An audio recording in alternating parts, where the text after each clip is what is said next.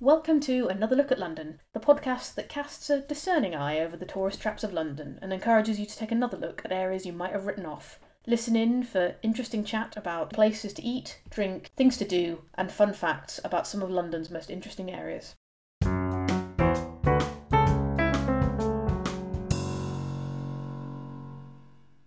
Good evening and welcome to Another Look at London, a podcast run by the collective known as the Niffler. I'm Maddie Fry and I'm here with my wonderful co host Charlotte Demansky. Hello. Sean Evans sadly can't be with us. She's got various siblings imposing on her and demanding that she put them up. Siblings are really annoying, aren't they, Charlotte? Yeah, we are. They're just really fucking annoying. they shouldn't just turn up and demand that they can sleep in your house. One child policy. Yeah, we worked for China. Yeah. You know, there's no problems there. Yeah, okay, we're all in agreement. One child policy, fantastic. We're going to do something slightly different this episode. We're going to have a health and well-being one because obviously London can be quite a challenging place to live, despite all the awesomeness that we've covered in previous episodes. We're going to cover what to do, where to go, if you're either trying to watch your waistline, watch your wallet, generally kind of look after yourself and generally also try and make sure that you're checking in with like doctors, dentists, hairdressers, whatever, but not getting screwed over or charged too much and that you're getting a good service. So this is the result of years and years of trial and error on our part and uh, years and years of possibly being slightly misabused and caught on the wrong end of some of London's charlatans. So um, consider this 10 years of distilled wisdom, dear listeners. We're going to start with food. So Charlotte, can you expand on the various things that the East Asian expat community have to offer in London regarding, particularly gut health is big at the moment, isn't it? Yeah, so we're on a bit of a probiotic kick at the moment. The idea being that a diet that is rich in probiotic bacteria helps with everything from weight control, mood control, general health and well-being and can cure a range of complaints and just improve your well-being massively. So one particular diet which is extremely rich in probiotics and also prebiotics, which are the kind of fibrous foods which feed the bacteria, are Japanese and Korean cuisines. So places I really like to shop at the moment include the Japan Centre and Oseyo, which is a Korean supermarket, and another smaller Korean supermarket near Tottenham Court Road called Centrepoint Foods. So the three places are kind of within a 10 minute walking distance of each other, and you can pick up all sorts of stuff like natto, which is not everyone's cup of tea, but that's a fermented soybean product which Japanese and Korean people love. And you can pick up things like kombucha, which is like a fermented tea drink. Kefir, apple cider vinegar is very good as well. Tempeh, which is a kind of tofu product. So there's loads of very rich probiotic foods. If you like something a bit close to home, then obviously French cheese. We have to get the unpasteurized cheese. It's meant to be very good for you as well. Just to understand it, those things like the vinegar and the tea and stuff, this is all about trying to help your digestive system. Yeah, so the idea is you diversify the different kinds of bacteria in your biome.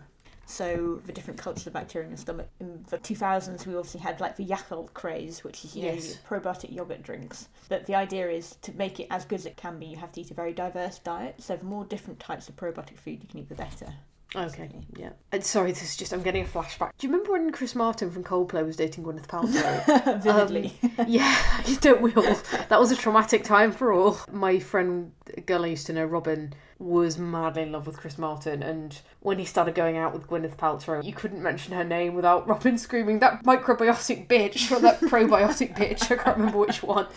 Because, you know, Gwyneth Paltrow's into all this health stuff. Don't know much about the woman, I should say, and I don't know her, but whenever anyone uses anything biotic, all I can think of is Robin screaming abuse at Gwyneth Paltrow, so... Um, yeah, but thankfully those days are behind all of us. And Whole Foods, which is a big flagship Whole Foods in Piccadilly, and they sell a lot of this kind of crap, don't they? Not that I'm cynical. but, um, I love Whole Foods. Yeah. Whole Foods is great, So, actually. Yeah. Amazon Spawn, but uh, you know everything you. it is. Yeah. They really are taking over. There's what about five branches now in London? There's one in Kensington, one in Mm. Islington. They do tend Um, to be in quite well-to-do kinds of places. I've noticed. A bit Yeah. like Montessori schools. Um, you know, you only you only get them in like Hampstead and Clapham and, and Richmond and Kensington and Yeah, they like they tend to be quite pricey, but the food there is amazing. And if you want things like unpasteurized cheese and the slightly rarer ingredients, or if you're on the like paleo diet and need to get your hands on some paleo cake mix or whatever, that's where you, can get it from. All the fad diets. your cake mix just be meat grains. Meat grains. um, also, yeah, I find just generally like if you're trying to just eat in a balanced way, and I think the nutritional view at the moment is that that's having a meal that's got like some healthy fats and protein and some complex carbs, then Whole Foods is really good for like avoiding stuff that's very highly processed or avoiding stuff that's starchy or like very high in non-complex carbs, or what they call it. I'm saying carbs too much, and I don't like myself for it. Um, yeah, I've definitely grabbed food from Whole Foods when I've been on the go as a food on the go thing. And as another shout out if you're trying to avoid processed or heavy carb stuff. There's a chain called Polpo who are sadly going through a bit of a rough time, so I want people to support them. Their tapasy style food is great. It's quite simple, but you can get things like ricotta balls with tender stem broccoli and hazelnuts and oil. And I, I learnt to like broccoli from going to Polpo. Normally, I was a bit like broccoli is the vegetable of Satan. You know, it, it's um Satan's scrotum or whatever you want to call it. Just like baked beans are Satan's kidney stones, but Polpo's kind of made me realise that I'm wrong and I've repented. And they have quite a few branches in central London, like there's one in Soho, there's one in Covent Garden, and they do really good cocktails as well, and non alcoholic cocktails if that's your thing.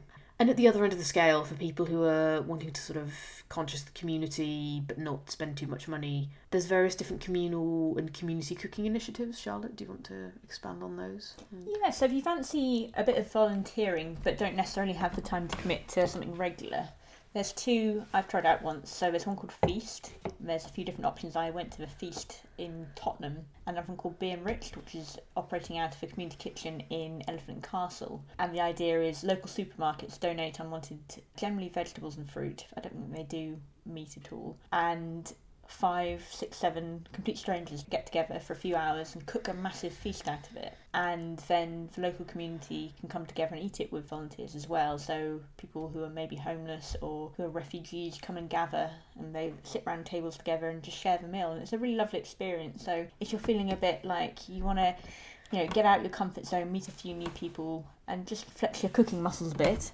Um, it's a really nice place to spend a few hours and meet really nice, open-minded people and eat really good food.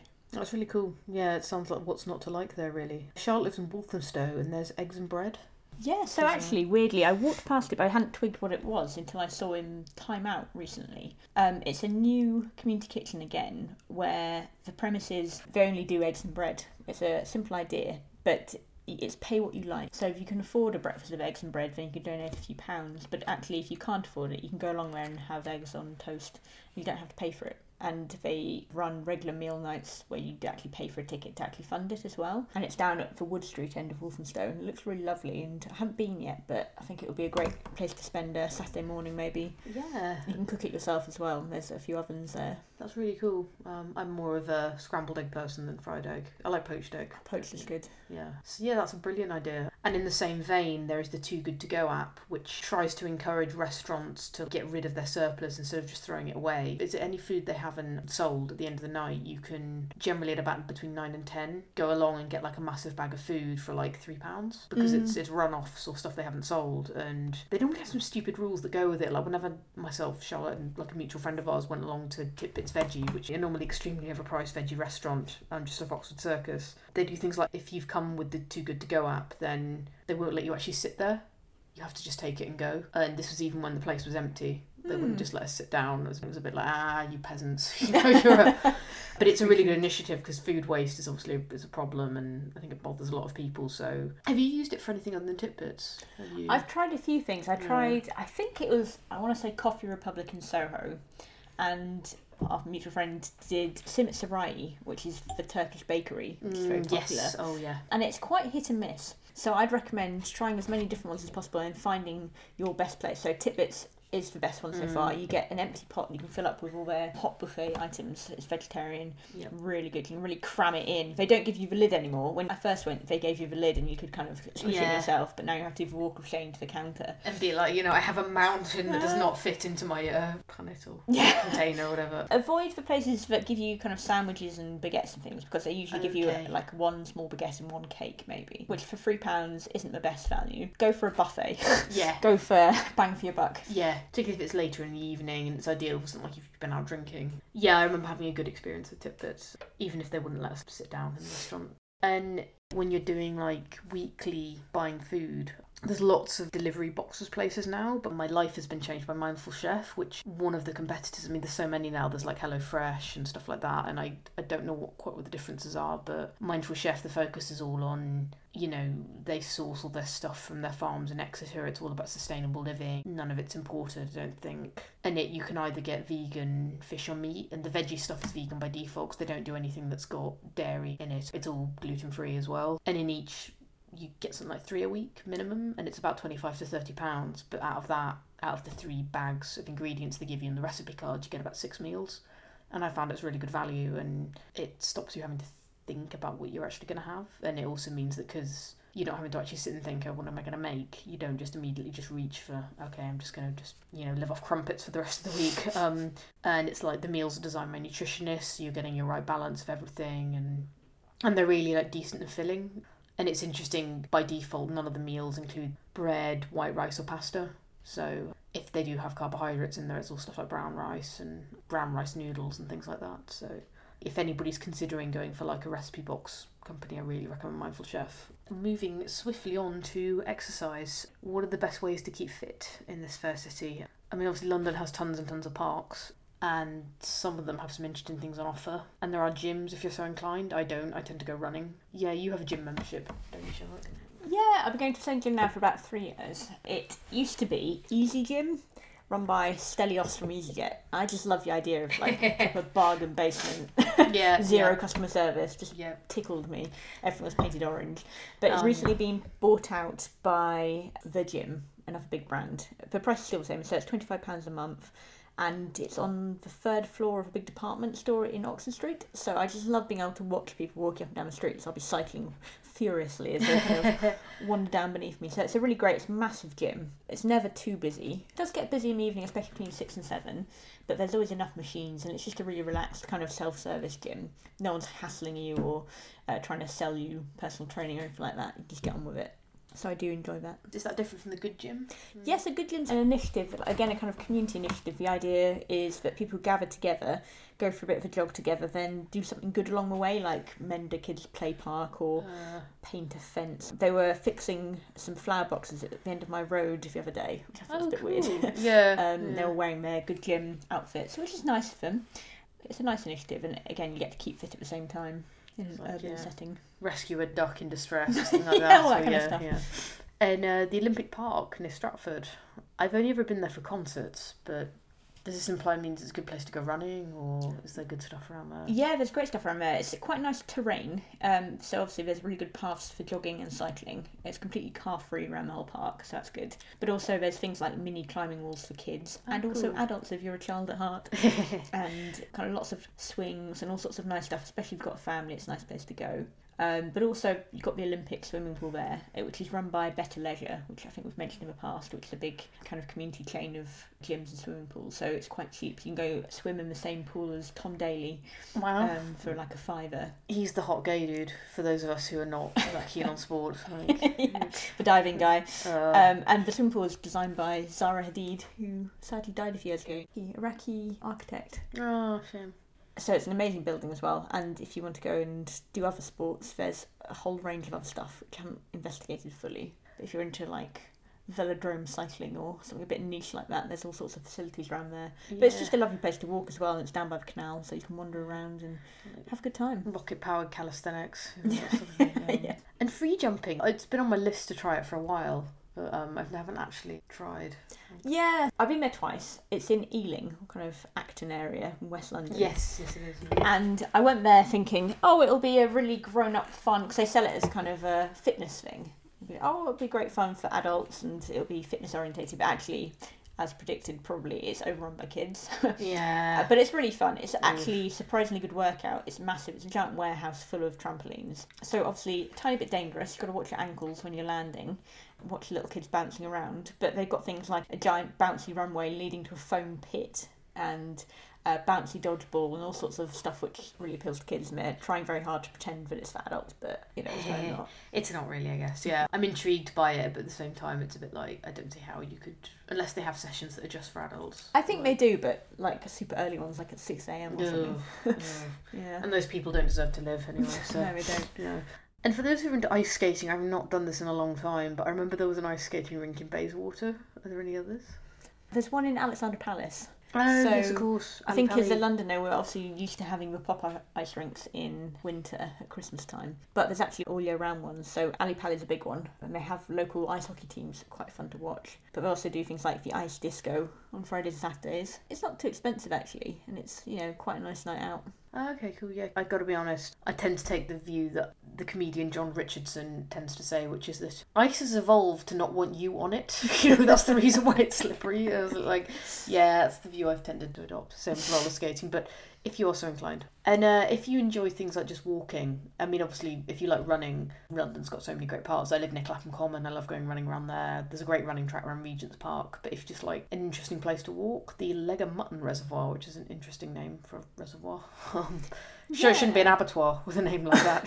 I guess it's derived from the shape of it. So it's a tucked away reservoir in Putney, on tip of Putney, and it's just such a beautiful walk. Obviously, London's got millions of different places you can walk and different beautiful parks and nature, but this one I found is so tucked away that you could be there completely on your own if you want to be. It's about half an hour walk up the riverbank from London Wetland Centre, which is a beautifully curated wetlands where there are kind of otters you can feed and things like that but obviously you had to pay to go in there. This is further up and it's completely free and it's a really beautiful, serene spot. So if you feel like you want to get out of the city but don't have time to do a full day trip out and you want to save a bit of money, it's absolutely beautiful.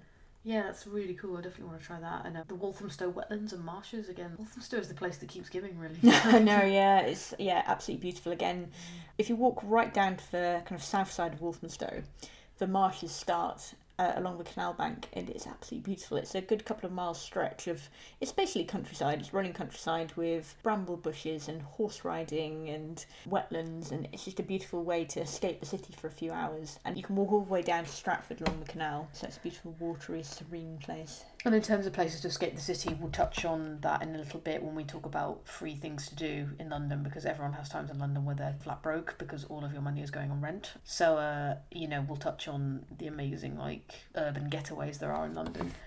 But next, we'll be talking about how accessing things for health and well-being, whether it's like doctors, dentists, hairdressers, whatever, are there can be a challenge anywhere. But in London, it's sort of a matter of you have a lot of choice, but how do you navigate your way through that, and how do you find out about things that often are not necessarily available online? Some of the best stuff I've come across is word of mouth. And before we get on to talking about accessing sort of public services and things, Charlotte, you and I have been talking about the Alexander technique. This is something I've never heard of. Mm. Um, for those of you who've got problems with slouching and posture and, well, anything.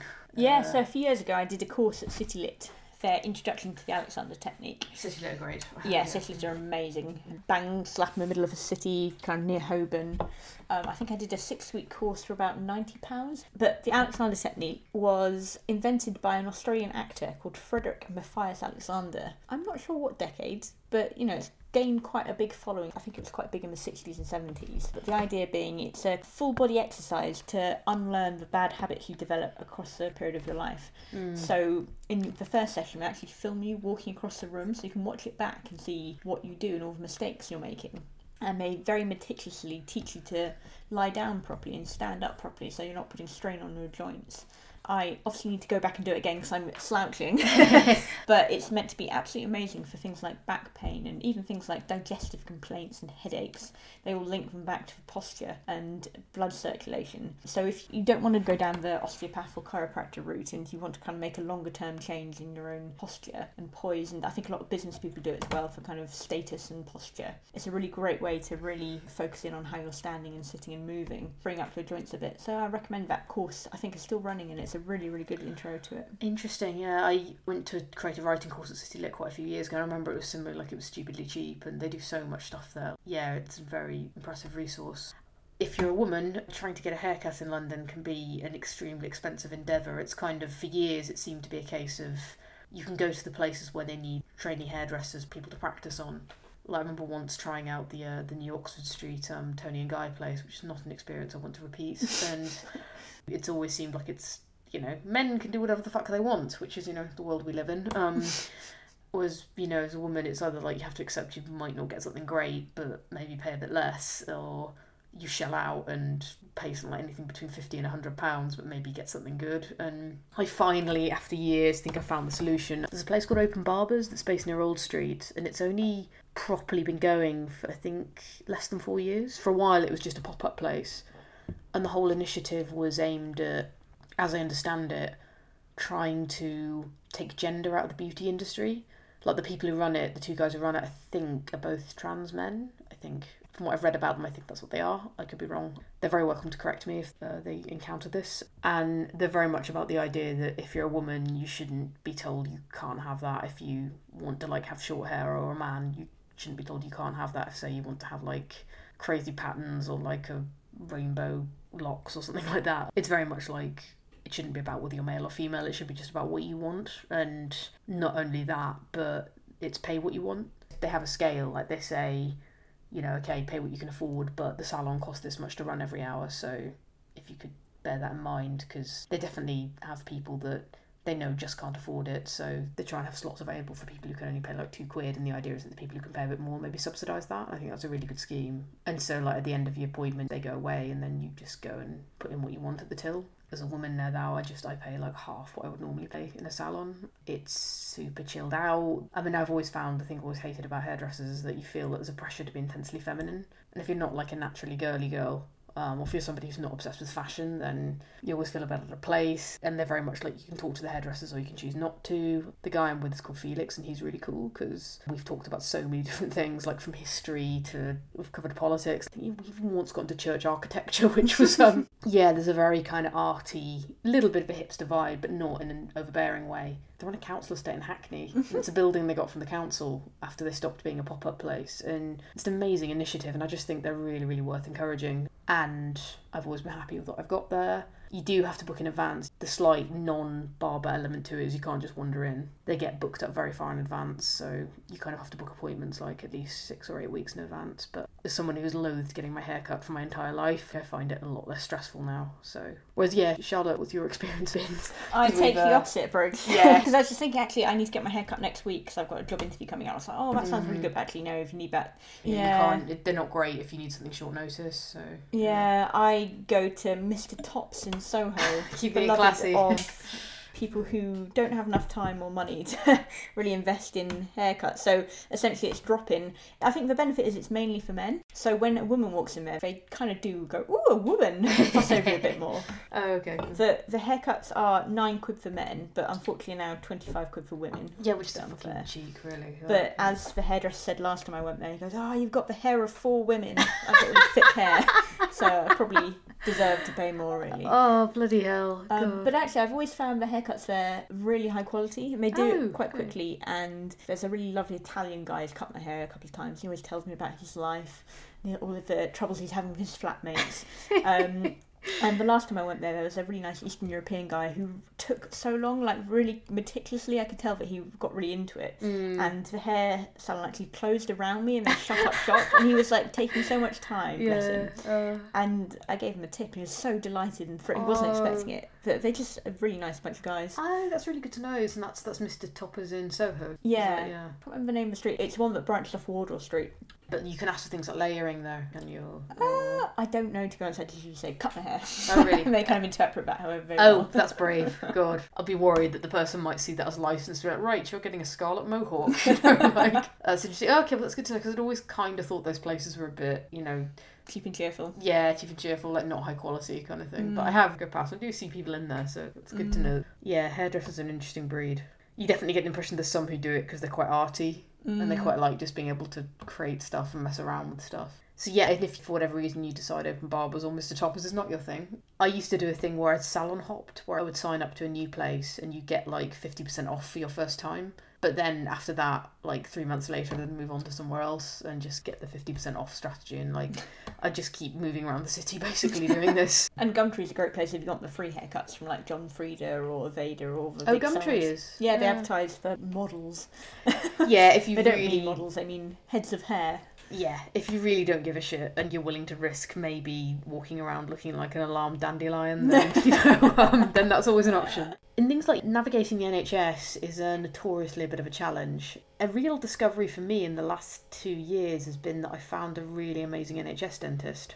And actually, there's more of them than I think people think. Like growing up, I don't know, I grew up in a rural area, as I think you did too, Charlotte. NHS dentists were few and far between occasionally you get one that opened up near you but after that my parents are very settled with the private dentist we had who was a psycho so um, you know the idea of doing something sensible like changing dentists was never really an option you know because we're english and that would be impolite um, so um, when i got to london i was like i have choice i can do my research and Quays Dental is an interesting one because it's very much a word of mouth thing. I found out about it from my friend Charlie. I've recommended it to my friend Rosie. It seems to be like a chain of recommendation sort of thing. They're still taking NHS patients, and I've had NHS and private treatments there, and I've never felt like there's been a difference in the quality. And they're very helpful if you're scared or even slightly nervous of the dentist. Like, I wouldn't say I'm phobic, but I wouldn't say I enjoy it either.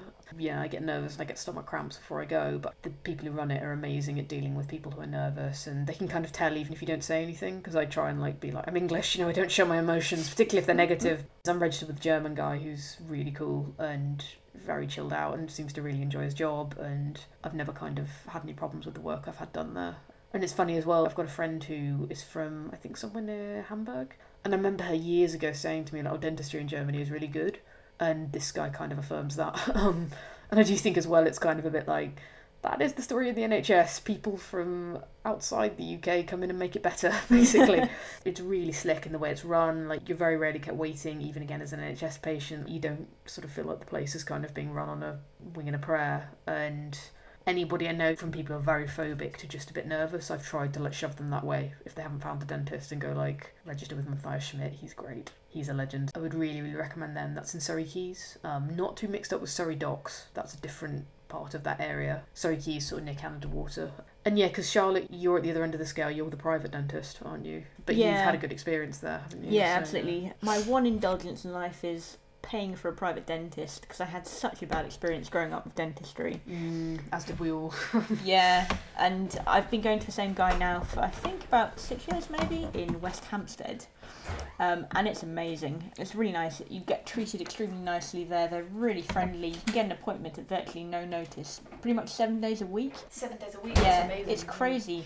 And I remember the last time I was there, I was chatting to my dentist, and he was saying, "Oh yeah, you know, I worry about my patients all the time. I'll be on the beach and I'll be picking up phone calls and checking my emails to make sure that people's treatments have gone well." And Oh wow, yeah, that's dedication. he's just a really Yeah. nice guy, and it's just him really at the practice. He's got one, the lady dentist as he calls her, lady who dentist. comes in Fuck's sake. uh, like two days a week, I think, to Yeah. kind of cover him. But apart from that, he's kind of self-employed and runs the whole practice Mm. and he's really proud of it and he's just opened up some kind of treatment rooms downstairs and he does things like he says oh if you're scared just bring your ipod and just listen to whatever music you want and he takes the time to really talk through what he's going to do Mm. and i've had so many kind of big procedures there big fillings and i was absolutely nervous wreck the first time i went and now i just love going it's just so relaxing and, and you like so going? yeah Wow. i love catching up with them they're just really nice people Yeah, I haven't quite got to the stage where I love going because I hate being in the waiting room whenever I go to anything. I mean, I just hate medical stuff generally, whether it's the doctors or the dentist. It takes me straight back to being a kid, mm. even if the people around you are really nice. But then I find that, like,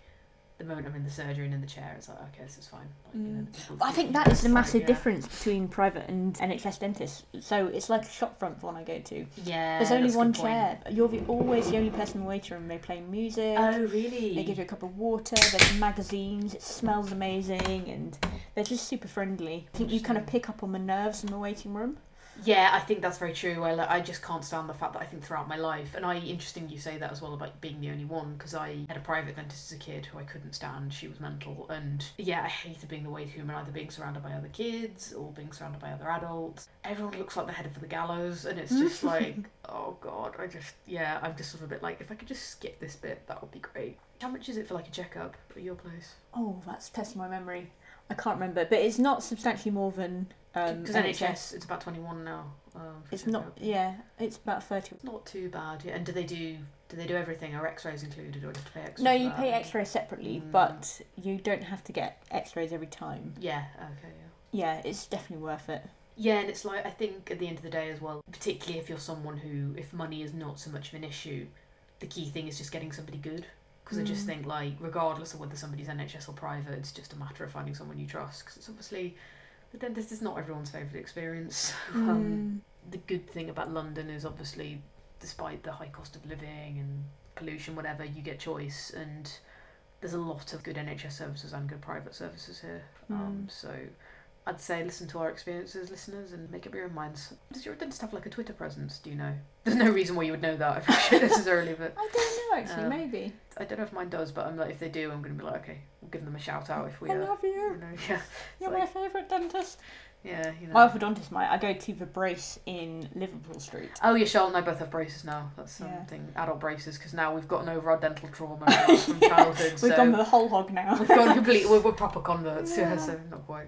I love going to the orthodontist. What? Even more than the dentist. You're crazy. They are mega friendly. They're so fun. I've got this orthodontic technician. He's really jokey and really friendly. And they sent me a birthday card, like an e-card, like "Happy birthday" with all these like teeth wearing party hats.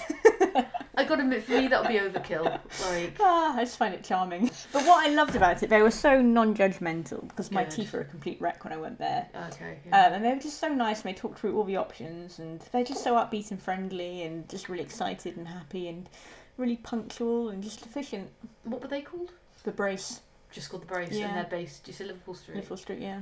Uh, okay, yeah, because I have the invisible braces like orthocaps. There's a few that do them, orthocaps and Invisalign. I have them in house. Like my dentist does them. Like I don't have to go to an orthodontist, and that's part of the appeal. I didn't really want to have to go somewhere else, but given that more and more adults are having braces, and Charlotte, you've got the metal ones, haven't Yeah. you? So whichever route you go by, those are uh, those are a few options. But yeah, I think the main thing is getting someone you trust and asking around. It's word of mouth. These things quite often. Also, yeah, didn't they, Charlotte? When you used to work up in Angel, didn't you know a not too bad dentist dental place up there? Or was it Charles Lando? Yeah, Um, Charles Lando. I've never been there myself, but all my colleagues used to nip out there to get their teeth done, and it, it again, it's private and public, so a good mixture, a good variety, and I think you know they can give you appointments at short notice, and it's not too Mm. expensive. So yeah, recommended by others to me.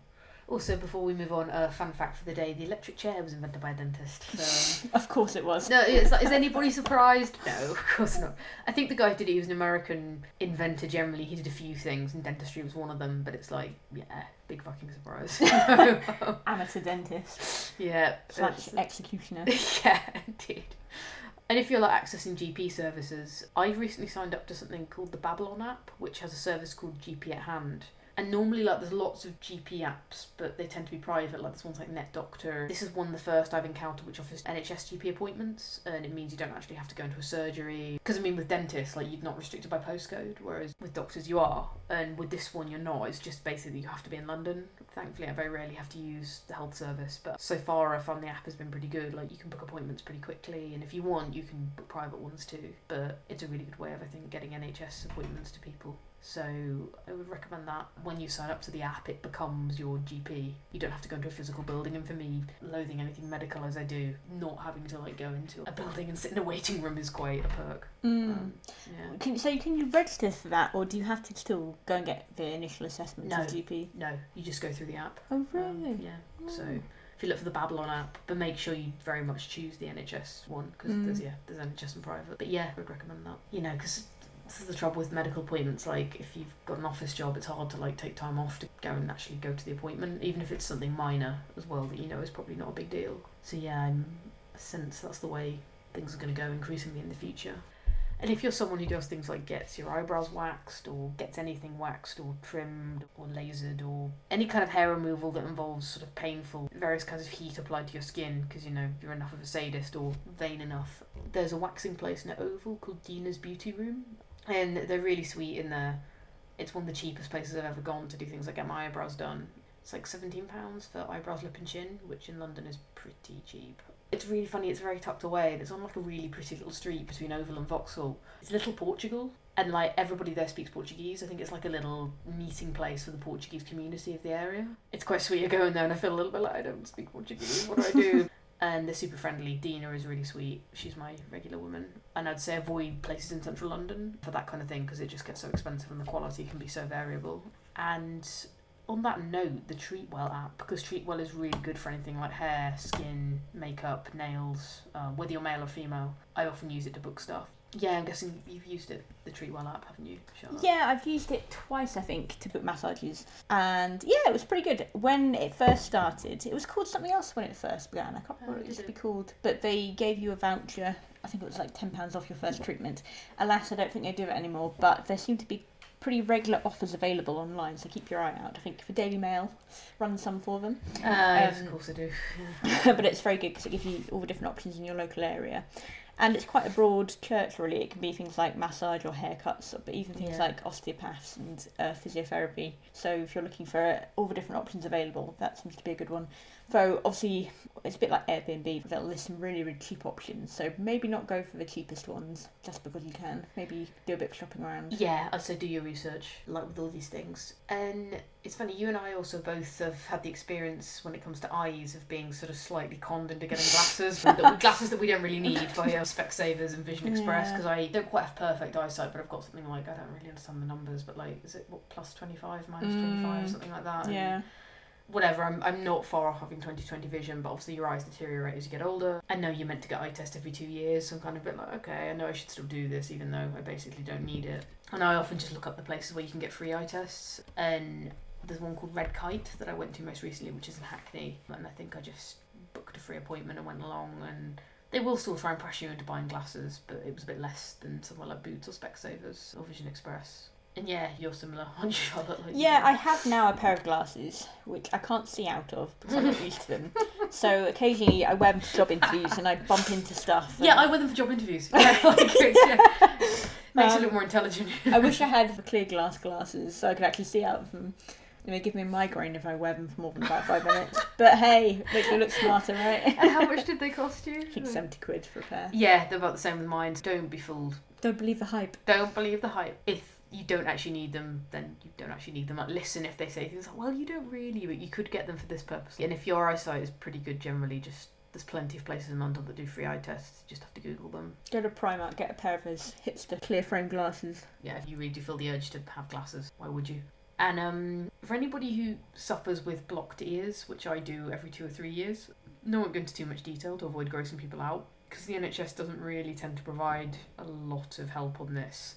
I've started going to a place called Harley Street Hearing, which is on Harley Street, and a really, really sweet guy I go to called, I think he's called Matthew Allsop. He's like the main ear guy there. But they offer all kinds of services. They do things like hearing aids and all sorts of things to do with ears, but I go there just to get like stuff removed and with microsuction. And he is super sweet and interesting and funny. Yeah, and you know when it's weird, like when you have the experience of, okay, I shouldn't enjoy this, but I kind of love it because the people around you, as we were talking about with dentistry stuff, are so nice and friendly. It can make it all so much better. So I'd recommend that.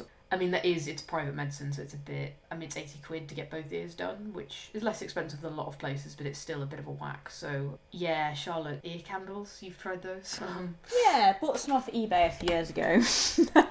They're quite fun. So it's a big wax cone you stick in your ear. And you get the kind of reflective circle of doom to stop the wax dripping on your face.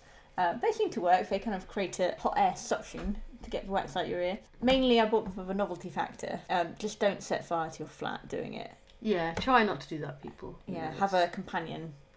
Yeah, uh, companion, friend, lover, sex slave, you know, uh, man slave, Ear you know, slave. ear slave. Yeah, I would just be way too scared to do it. I'd be worried I'd accidentally set fire to something or cause my ear permanent damage. Do in the bath. Yeah, I'm not entirely sure that would make it make it a lot better. um, it's more that I'm just worried that like the flame would go down in my ear or something. No, it know. stays quite high up. Okay, It's a slow Mm. burn. okay. But yeah, so again, you have different options there, listeners. And we all have times in London where we don't have a lot of money because this city is just draining everybody's income for rent. You know, it's full of uh, lots of awful landlords who just want to take everything we own. So, um, what are the things to do when you can't afford to do all the wonderful cultural stuff that we talked about in our previous episodes? Thankfully, London has a lot. First off, the singing elevator in the South Bank Centre. I mean, the South Bank Centre for one is a really good place to look for jobs. I mean, their Wi-Fi is a bit iffy, but they've got plugs. They've got really nice places to sit. It's also a good place if you just want to buy some cans of beer, like we're currently drinking from Tesco, and just sit and hang out there. But the uh, one of the elevators in it sings, which is awesome. Like you start it on the ground floor and it goes ground floor, level one, level two, level three, level four, level five. I think that's possibly I've possibly changed keys a bit there, but um, that's really fun. You see people at times in there who are just clearly just riding the elevator in the Royal Festival. The first time I went in it, I thought the guy in there with me was humming. then he started staring at me, and then I realised what's happening, and I think he thought I was humming. It's really weird. So and then you're like, oh no, it's the elevator. Oh god, it's the elevator. That's that's Yeah. quite cool. And not far from that down the road, beneath Waterloo Station is House of Vans, which is an amazing free cinema where they do screenings of loads of like, old films. You can just wander in and you can bring food with you. And they had an 80s season recently, and I went to watch Beetlejuice for free, and that was really cool. And What have you been to see there? Uh, we saw Blue Jasmine, which is Oh, a yes. Woody Allen film. With Alec Baldwin.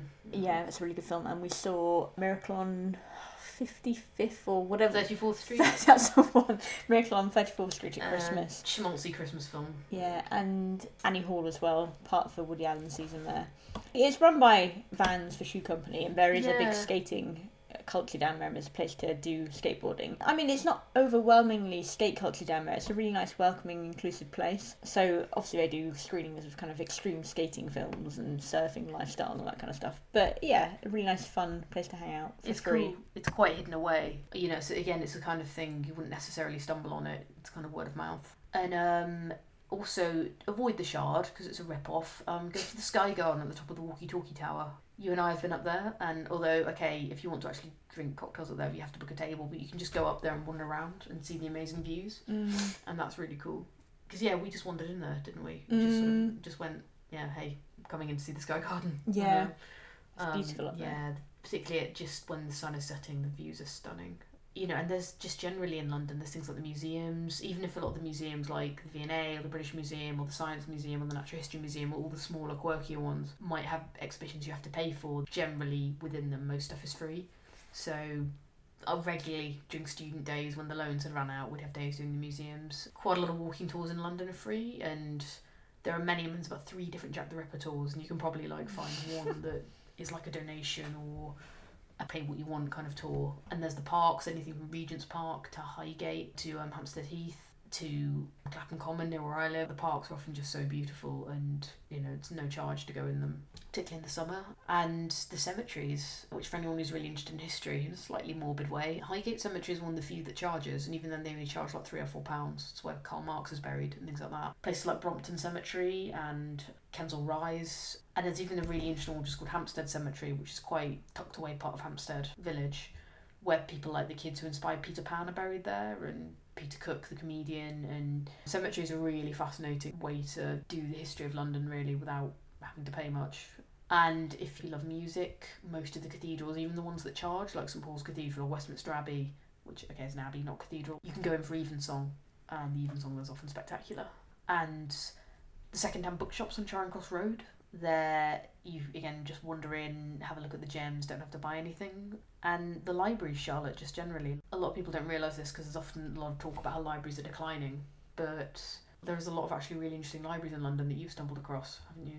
Yeah, there's still hundreds of libraries in London. Well, I don't know the exact figure, but there's a very vast array, and they're obviously lovely places to visit, pour through the collections, and just hang out. There's a my, one of my favourites is Canada Water Library. Was actually built at the time I actually lived there back in about 2010, and it's beautiful. It kind of juts out over water there, and it's got about three stories of books. Really good collections. You know, lots of local interesting books as well. Lots of books about London.